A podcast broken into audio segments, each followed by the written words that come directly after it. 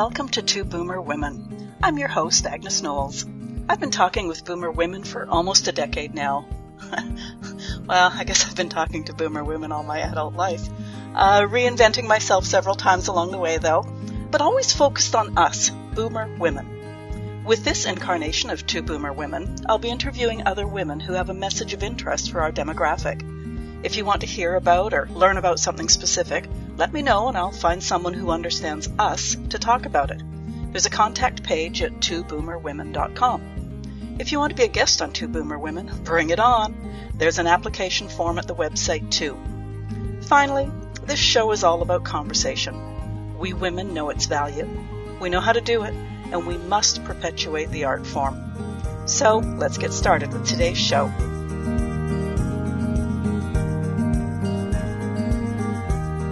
Welcome to the Two Boomer Women podcast. I'm your host, Agnes Knowles.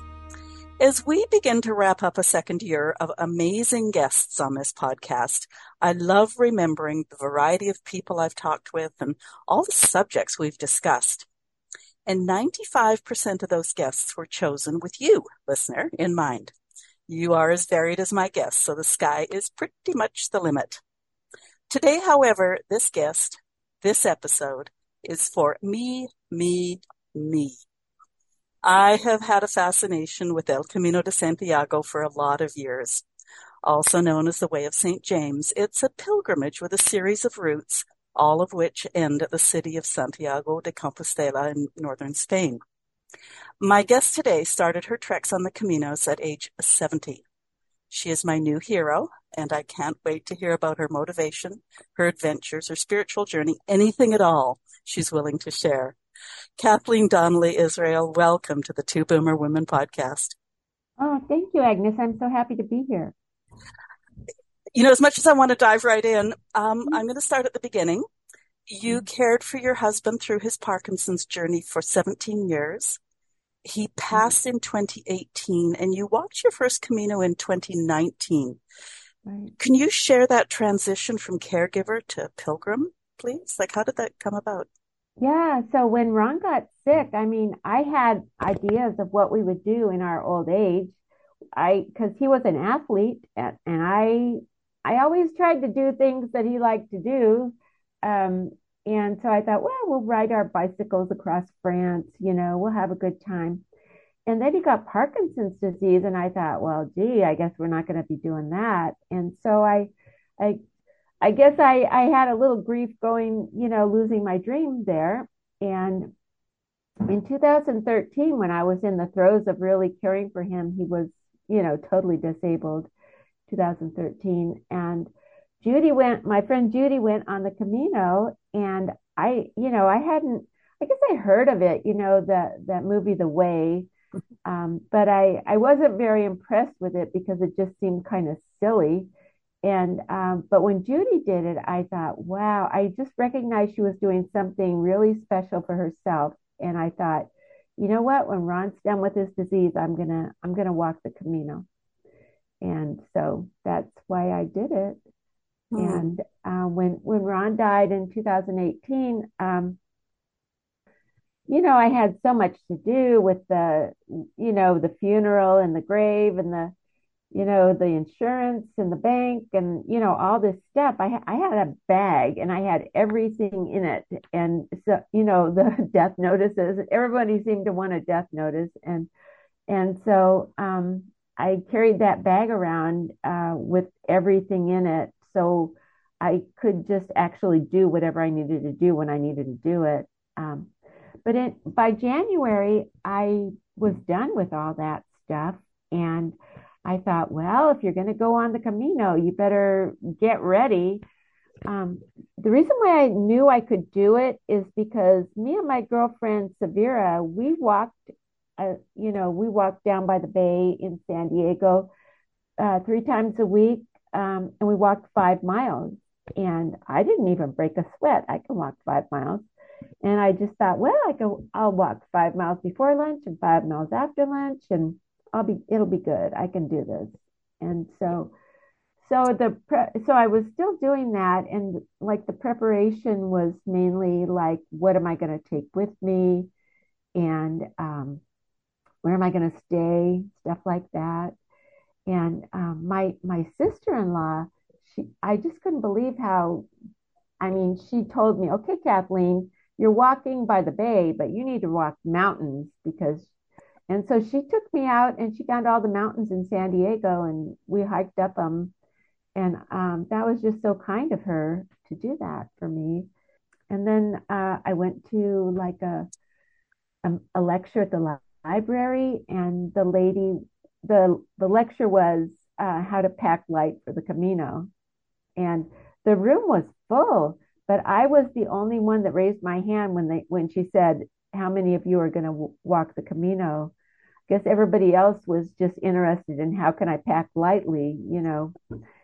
So anyway, she gave me a lot of good tips, told me where to stay on the first three nights, and um, and she like she would like hold. She brought two shirts, and she'd say, "Okay, here's a T-shirt. Now, this is a T-shirt you could take with you." And so when you take two t-shirts and one of them is very lightweight, you know there's a difference between what you should take with you and what's just your, in your, you know, closet.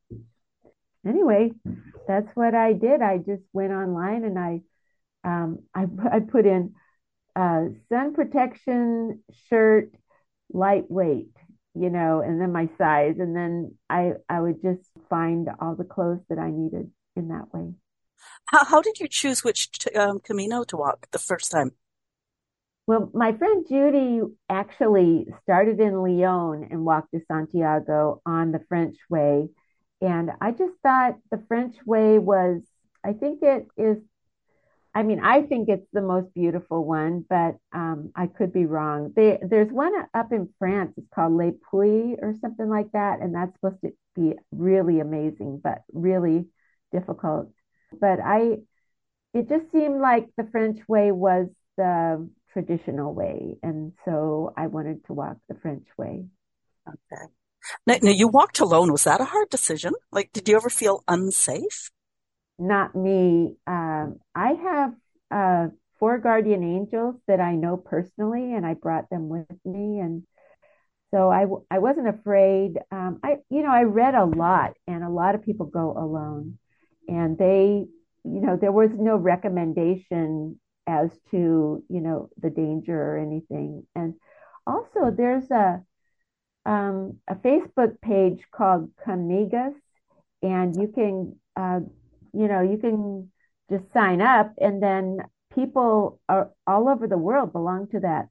And so you can, if you're like lost or something, you can go on. And one time I, I was kind of like I didn't know which way to go, seemed like each way that I should go had a sign that said, don't go this way. And so I just took a bunch of pictures of where I was and put it on Facebook on the Camigas page. And right away, somebody came back, oh, yeah, you know, I know where you are. And uh, just go in the middle, the straight, you know, go straight ahead. Don't turn right or left or anything. And I'm, I'm like, oh, okay. So the, you know, somebody was watching, you know.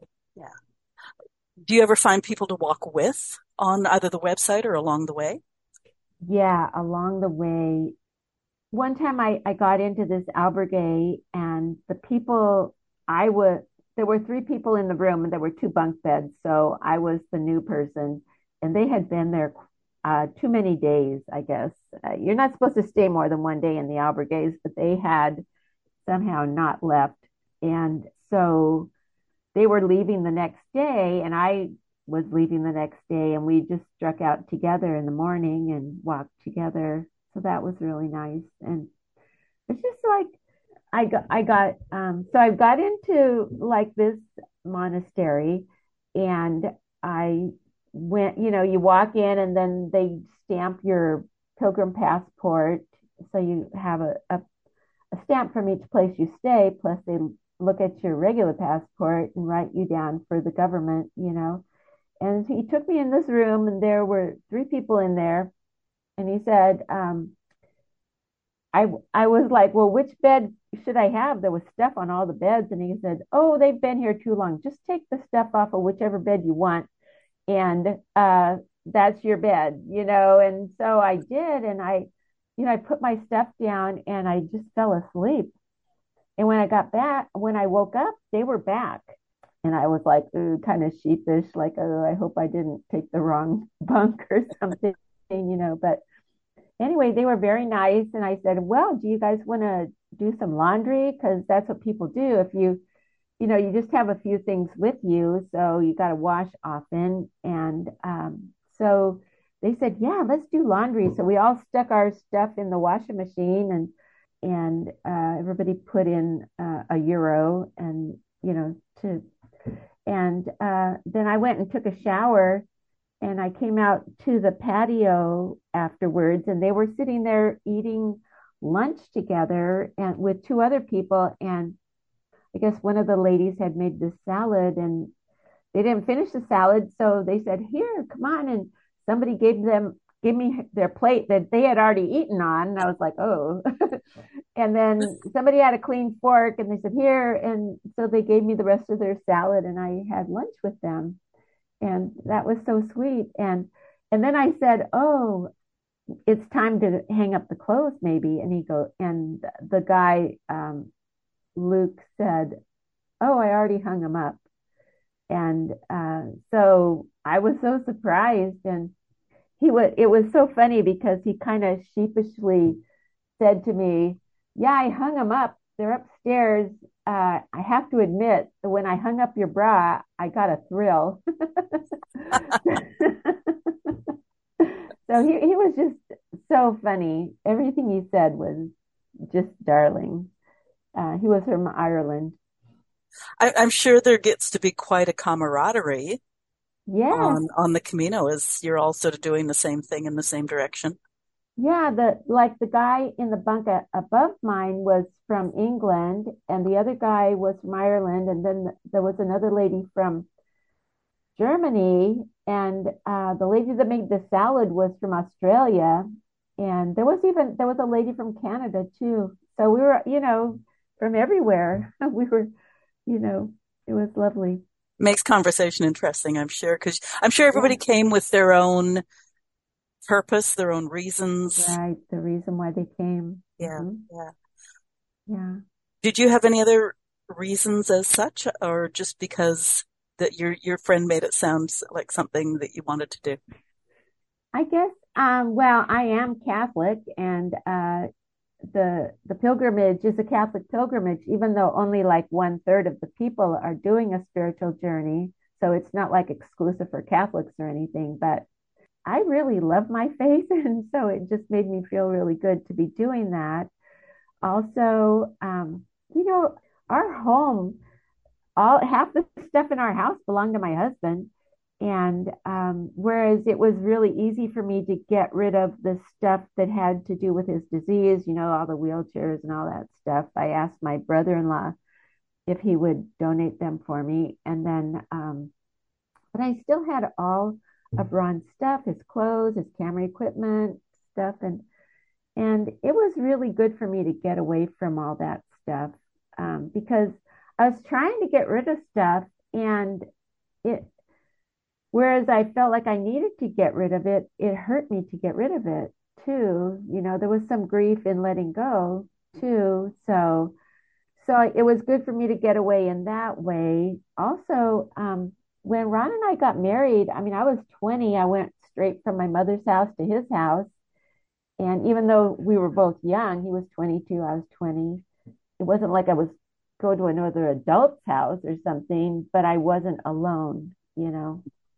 And so it was really good for me to go on the pilgrimage to uh, just know that I can take care of myself. I can find myself food. I can um, I can keep myself safe. So it was that. Did Did you get to know Kathleen as a solo person as opposed to part yeah. of a couple? Yeah, I think so. Um, just it was it was a big honoring myself situation. Like I was honoring myself. I was treating myself you know, like I raised five kids and I was pretty much a self sacrificing person. My mother taught me to be self sacrificing, you know, it's, it's just like, um, that's how it was at our house. I was the oldest girl of six kids, and uh, it's definitely uh, self-sacrifice was expected of me in my life, and um, so this was totally for me. It was. that's an excellent message because so many of my guests really emphasize that in midlife, you know, women have had a history of being somebody other than just themselves, you know, whether right. they've been a wife or a mother or a caregiver or whatever. Um, and, you know, they always put themselves on the back burner. But at this stage of the game, the children are grown. Uh, in your case, your spouse had, had passed. Mm-hmm. Um, you know, and to sort of bring yourself to the front burner and say, okay, it's, it's my time. Yeah, it was a total treat for me. Totally. And it was so beautiful. Like the scenery was just beautiful and the monasteries and the art. Oh my gosh.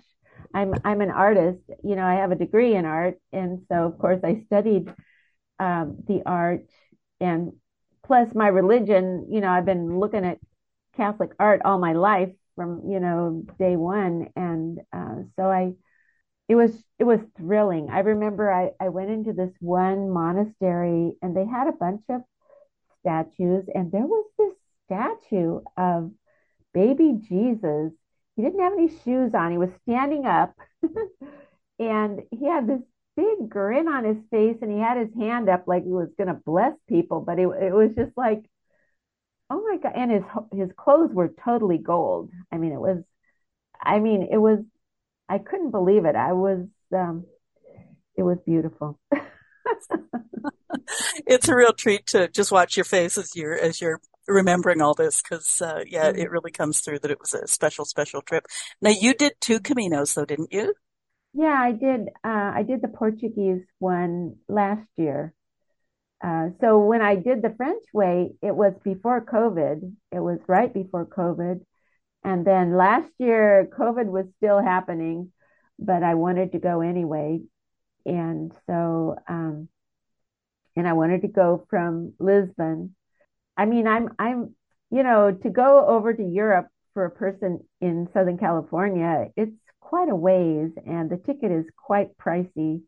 And I didn't want to just go over there for a few weeks. I wanted to do it. You know, I wanted to be there for more than a month.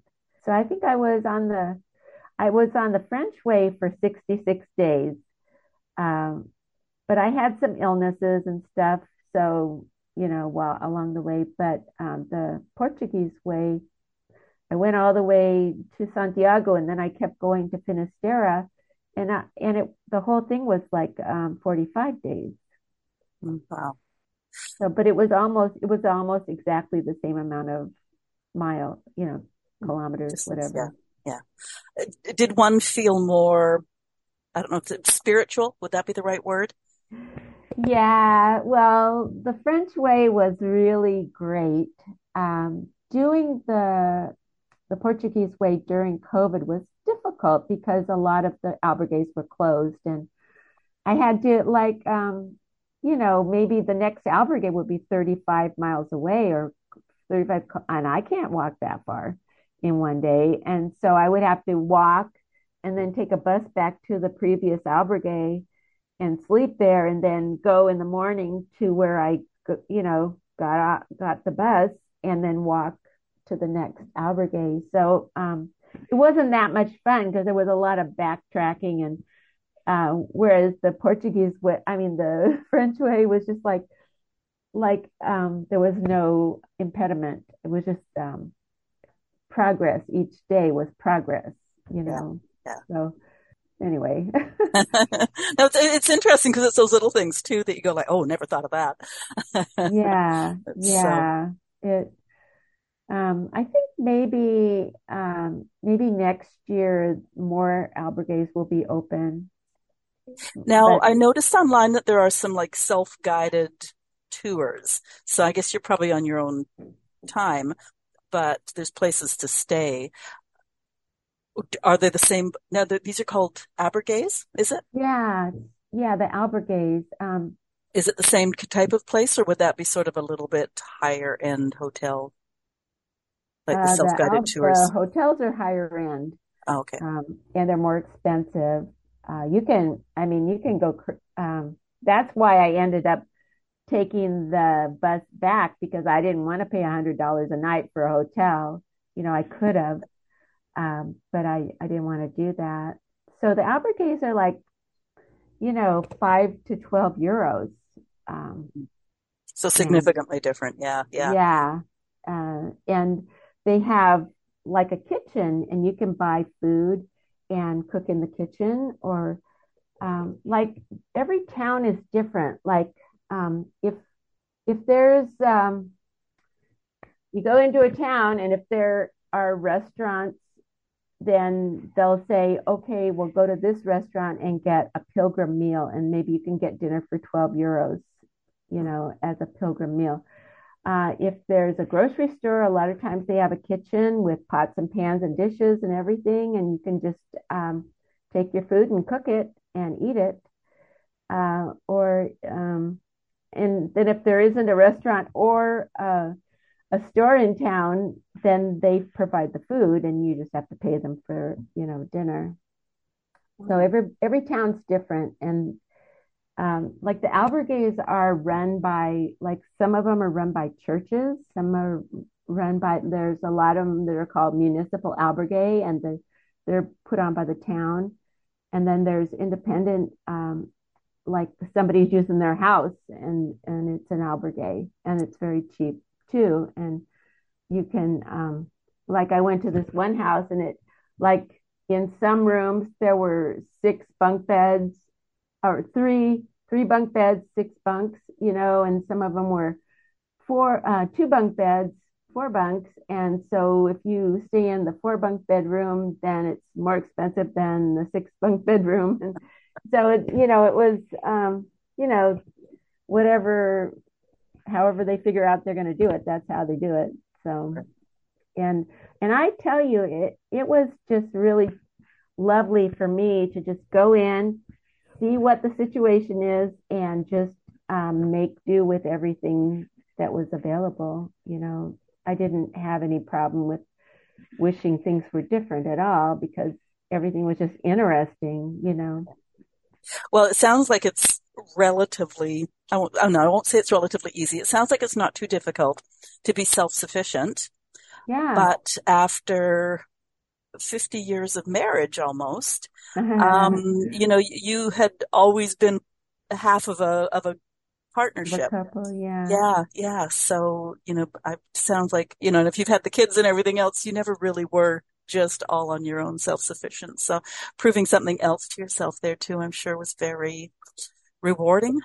Yeah, it was great. And I must tell you that I was not totally healed from my grief or anything when I was done with the Camino. I still had, um, I mean, I still had um, sadness and stuff, um, but it was part of the, I want to say, amelioration of my grief um, it was part of it, you know, going on the Camino. Part, part of a process too, I'm sure. Yeah. And the other thing is, I, while Ron was ill, I studied online with a bunch of enlightened thought leaders. And for years and years, I had a lot of trauma from my childhood. I, my father was an alcoholic, rageaholic child molester, and it was you know, I had a difficult childhood. Um, and so I, I had, you know, the, the pain from that, um, that stuck with me and just being home with Ron, I had to be there and just going online and listening to all these thought leaders.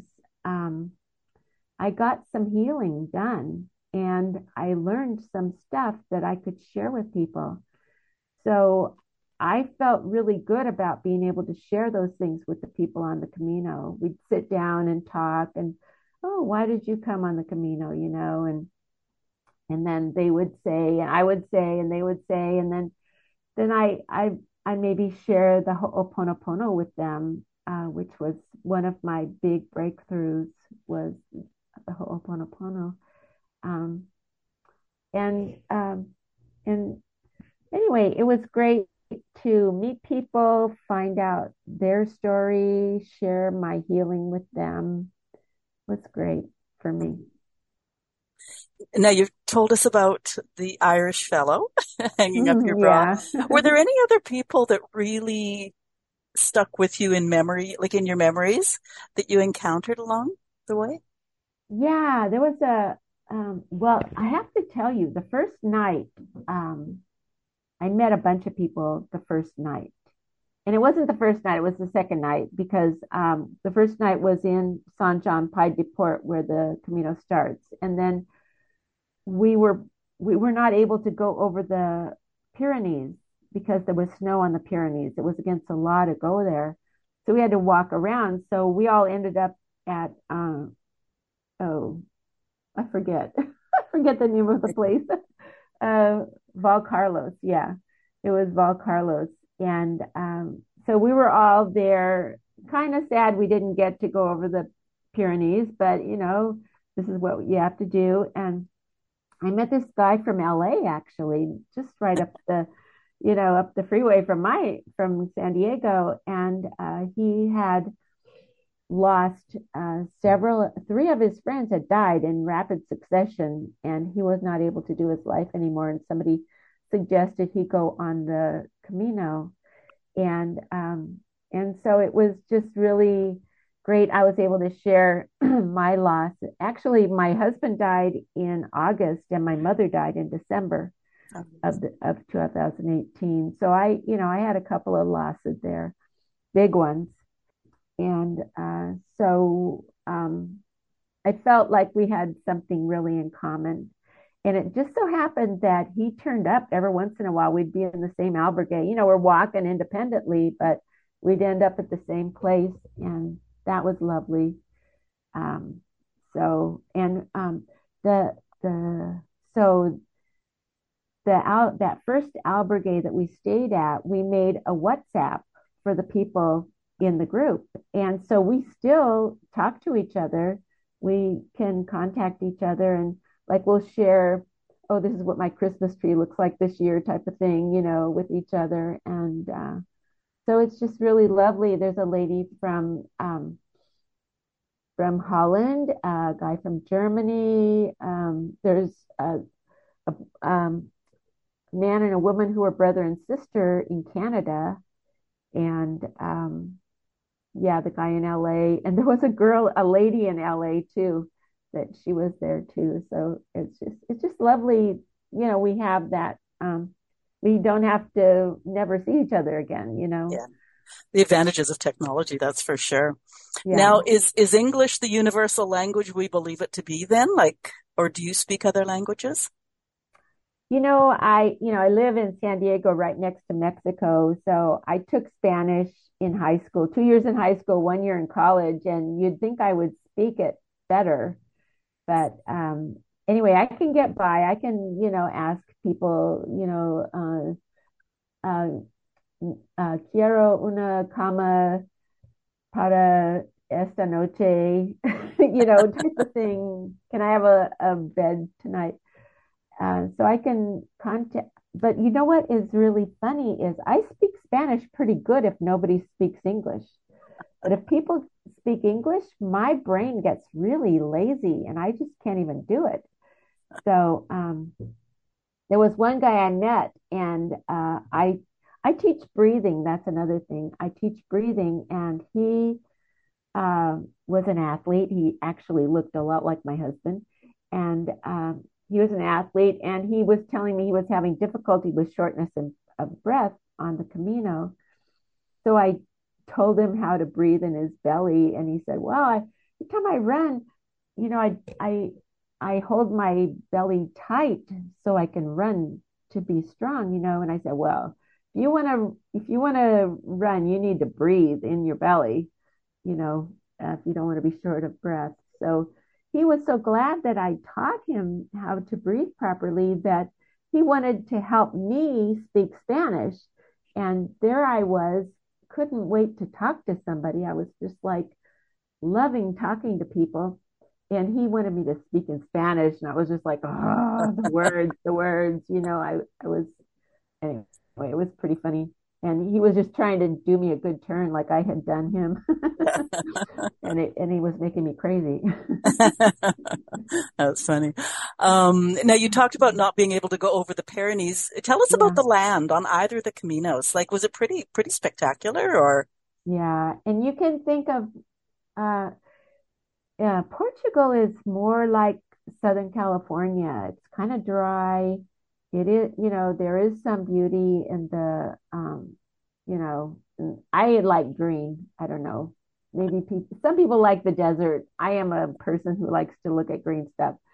And uh, so the northern Spain is more like the Pacific Northwest. So it's like, or even Canada, it's it's more rainy and everything's green and beautiful. So I really liked that.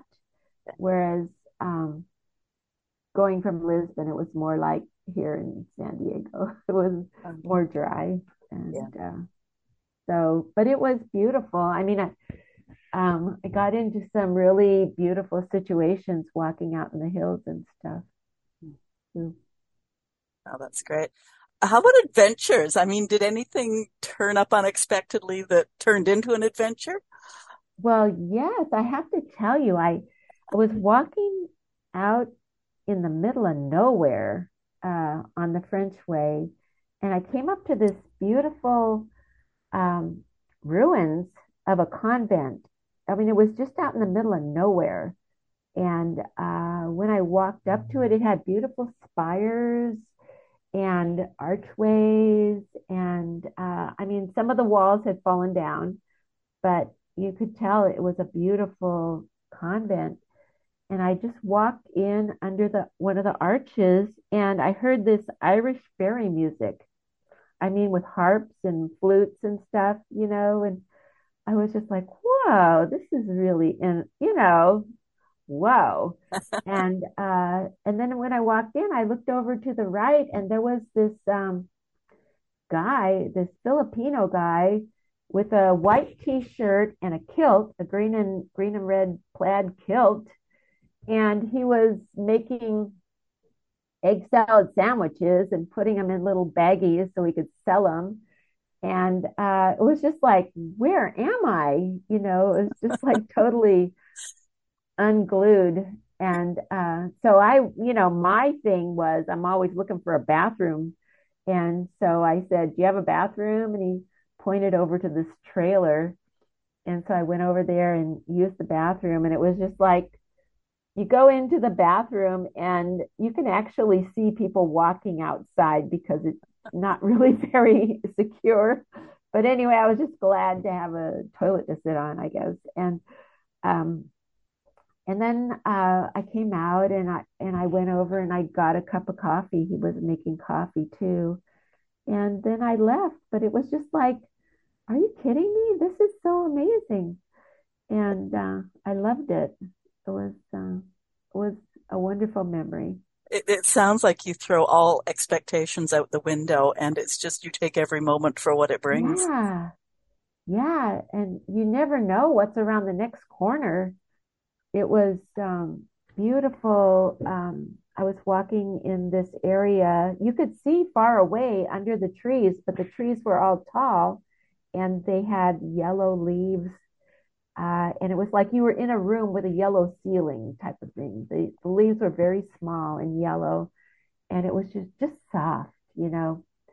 And um, I turned this corner, and there, right in front of me, was this giant living room outside. Uh, they had really amazing furniture. Like they had like this fuchsia couch with a black and white um, back on it, and like purple furniture and coffee tables and tables to sit at, and it was just like a living room out in the middle of you know the nature.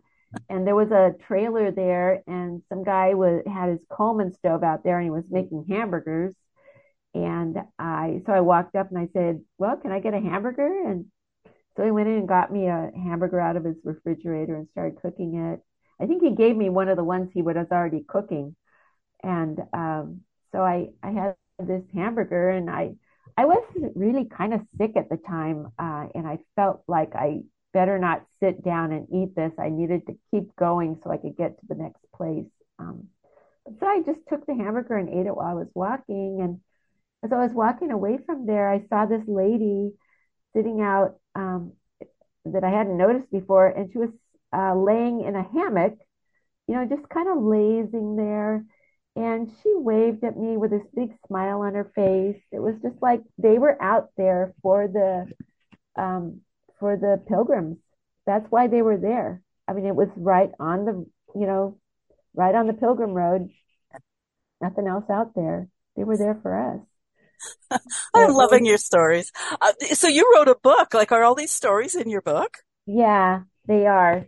Yeah, I, um, yeah, I, um, you know, when I uh, decided to write the book, I was, um, I wanted to write a book about my teachings. Like I studied while Ron was sick, I studied for years and I had some teachings to teach from synthesizing all that information that I got. And so that's why I wanted to write the book. And then um, I was reluctant to be teachy. Maybe uh, I was, you know, um, I just didn't feel like an authority or something, you know. And so I thought, well, I told all those things to people on the Camino. So I'll write my book about walking the Camino and telling people all those things, all my teachings. So um, that's why I wrote the book. Um, and so what when I did the outline for the book, I wrote my teachings down, and then after that, I wrote around who I told them to, and then that's how the stories came forward. Oh, that's great! And what a nice, almost like a journal, perhaps for you. Yes, I well, you know, I had uh, shared a lot with my friends on Facebook, so I had those things already written down. And then my kids, my daughter made me a WhatsApp with all my kids, my five kids, uh, on it. And um, so I told them the gory details, the the difficulties, the illnesses, all that stuff. I told my kids. So between the Facebook and the WhatsApp. And then I had all my pictures that I could go through and see what happened when. And the pictures kind of jogged my memory and made me think of a story, you know. And um, so, yeah, it's the adventures of Kathleen on the Camino for sure. just I'm gonna. You said you used one word that, that, as we've been talking, it's been like, oh my goodness, I can't believe that happened, and oh that's crazy, and oh that's very cool.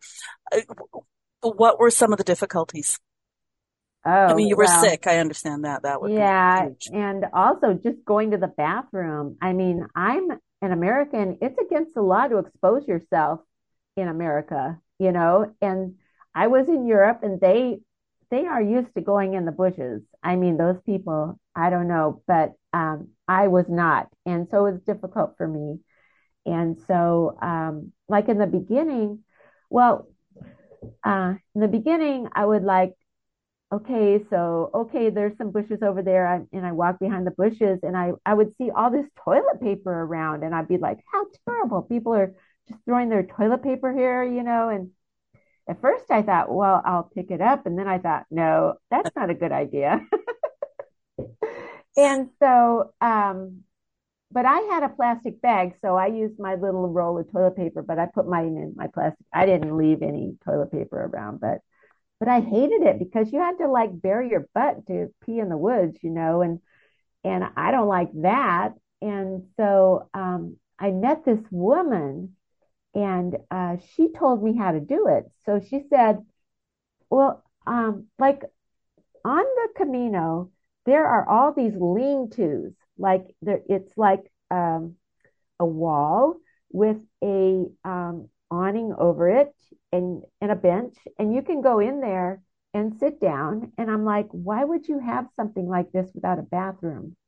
I just thought it was so silly, stupid, really. And then uh, she told me, okay, Kathleen, what you do is you go behind the lean to, lean your back against the wall. I mean, you just take down your underwear and get them out of the way, really, and uh, lean against the wall and let it go, you know, and and then you use your toilet paper and, and you know pull them up. But um, I I it was so much easier that way to lean against the wall and do it than to just you know do the you know, hunker down pose. And uh, so that was really great when I learned that because, um, like, there, there are places over there where there is a wall and you could actually walk behind it and gracefully, you know, get rid of your stuff. and and uh, that was much better after I figured that out. So that's interesting because as you were talking about going to the bathroom, I'm thinking, I have grumpy knees. Like oh. I would, I would have great difficulty, but if there's a wall to lean on, then I can probably handle it. Yeah. you know, I have to tell you, um, I used to have, uh, arthritis in my knees and I do not have arthritis in my knees anymore because, um, while my husband was sick, uh, this lady came to me and she wanted to tell me about negative ion clothing and bedding. And uh, I asked her, well, will it help my husband with his Parkinson's disease? And she said, yes. And so even though I didn't have a lot of money, I just put it on my credit card and I got him all this stuff. But he refused to wear it. He would he wouldn't he wouldn't wear it. And so I thought, well, I'll just wear it myself. And uh, I started wearing it. You have to wear a lot if you have a serious illness. And, and I just thought, well, I don't feel very good. My fingers are swollen, you know, my knees hurt. And so I started wearing it um, on a Tuesday. By Sunday, I was actually able to kneel in church, and I hadn't done that in three years. Wow. And then three weeks later, no more pain, and I don't have arthritis anymore. So, um, just have to tell you that. um, Little aside, thank you. yes, um, but they're expensive. They're way expensive. But you know what? You don't have to hurt. Yeah. No, if you have money, it's great. If you don't have money, well, I mean, I didn't have money. I just put it on my card. But you know, it's hard to do stuff for ourselves. Like I did it for my husband, but I don't think I would have bought it for myself, even though, I mean, I did not know it made arthritis go away. I didn't know that. And it was just a big surprise for me. Um, but, um, anyway. and I'm sure a little bit of a few could you spend all that money? yeah. Well, you know, yeah. It, anyway. okay. Tell us the name of your book. Uh, the name of my book is Wisdom on the Camino, a spiritual journey sharing forgiveness and possibilities to inspire the rest of your life and it's um, I self-published on Amazon. And uh, anyway, it's by Kathleen Donnelly Israel. So you just go on Amazon and you look at uh, Wisdom on the Camino, and there it is, my book. Um, and uh, so you can get it like a paper paperback, or else you can get the digital copy. And like if you get the digital copy, please read it because I get paid per page. If people buy a digital copy, they uh, they pay me per page that they people read. Oh, is that right? Well, that's interesting. Huh. Yeah, yeah. So it's kind of like a royalty. Yeah. Oh, that's great. Um, now we had a little bit of a chat before we hit the record button. Um, your website is mostly about the book. Yeah. And then there's some other podcasts you've guested on. So let's start with uh, what's your website? It's just your name, is that correct? Yeah, it's wisdomonthecamino.com. Okay. Uh, that's the, and then um, in the book, there's a, a gift for my readers. It's right across from the contents page and it says, read this first. And uh, it's um, you can you have to double opt in. I'm really sorry, but that's just the way it is nowadays. And uh, so you can look. I put the pictures in chapters um, on the website so that you can uh, you just go there and um, like if you're reading chapter one, you can click on chapter one and look at the pictures in chapter one while you're reading it. Yeah, and that's exactly where I was going with that line of questioning was um, I had mentioned that I could not access the pictures and I was so excited oh. to access them. But there's a link in your book. Yeah. Um, which allows book. us to that's great. Oh good to know. Yeah, a lot of people don't see it. I it, I can't believe they they made it the wording is very small in the book and I if I do a you know, another another printing, then I'll, I'll have them put it larger. It says read this first, but it's like 12 point type. so you can't really, you know, it's not screaming at you or anything. Yeah, yeah. Kathleen, our audience is mostly boomer women. Mm-hmm. Besides doing a pilgrimage, um, what do you say to them? What do you want them to consider as they journey through this phase of life? You know, the, okay, so you can create in your life, you can create your own health in your life. So you don't have to be stuck. Um, like with the negative ion clothes, I created a, a situation where my legs actually work now. You know what I mean? And I can walk. Um, I I have a problem with my foot. I haven't figured that one out yet. Um, but I walked anyway. My um, you know hiking boots. You can walk with hiking boots on. It's a low uh, low skill you know activity, one foot in front of the other, and um, what I think about doing the Camino at this time of my life is I'm not getting any younger. This is the youngest I will ever be. So I need to do stuff right now, right now. And um, like last week, I was in Paris. I was um, I was facilitating breathing at the Gregg Braden seminar in Paris. That was such a great thing. you can just um, opportunities will come to you. Grab them, do it. You know, you um, it's like um, you don't have to wait. Uh, you can actually do it. The other thing I want to say is um, in our stage of life, a lot of times people will do some worrying, like worry about how things could go wrong. But um, what worry is, is making up a um, a dangerous or sad story and then believing in it. It's just a story. There's endless possibilities all the time. And um, it's really beneficial to make up a good story. Like I made up a good story. Yeah, I can go on the Camino. This is going to be great. Taking my gar- guardian angels with me. Just kind of like create an Im- image in your mind of how great things could turn out. When we've had some trauma in our life, it makes us kind of um, intent on thinking about how things could go wrong. But that's not helpful at all. And it's not even true. So you might as well make up a good story, you know, and live into it. If things go wrong, you can clean up you know, afterwards. But if you make up a good story about how things can turn out okay, then uh, the chances of things turning out okay is much greater than if you make up a story about how things are going to go wrong. Because what we think about, we bring about. So I, I mean, that's one thing I learned from studying online, uh, you know, while Ron was sick is po- um, possibility thinking. And uh, I, it was difficult because I, I did have that trauma in my life and I was really intent on protecting myself and not doing things because it might go wrong. That's where I was. And I, and I told the sad story a lot in my life.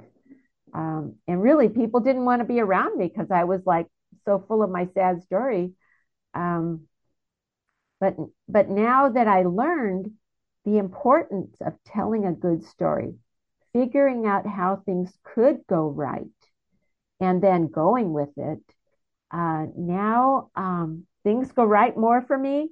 Number one, number two, people aren't trying to get away from me because I have this sad story that I keep, you know, saying. Um, and yeah, it's just I really recommend making up a good story.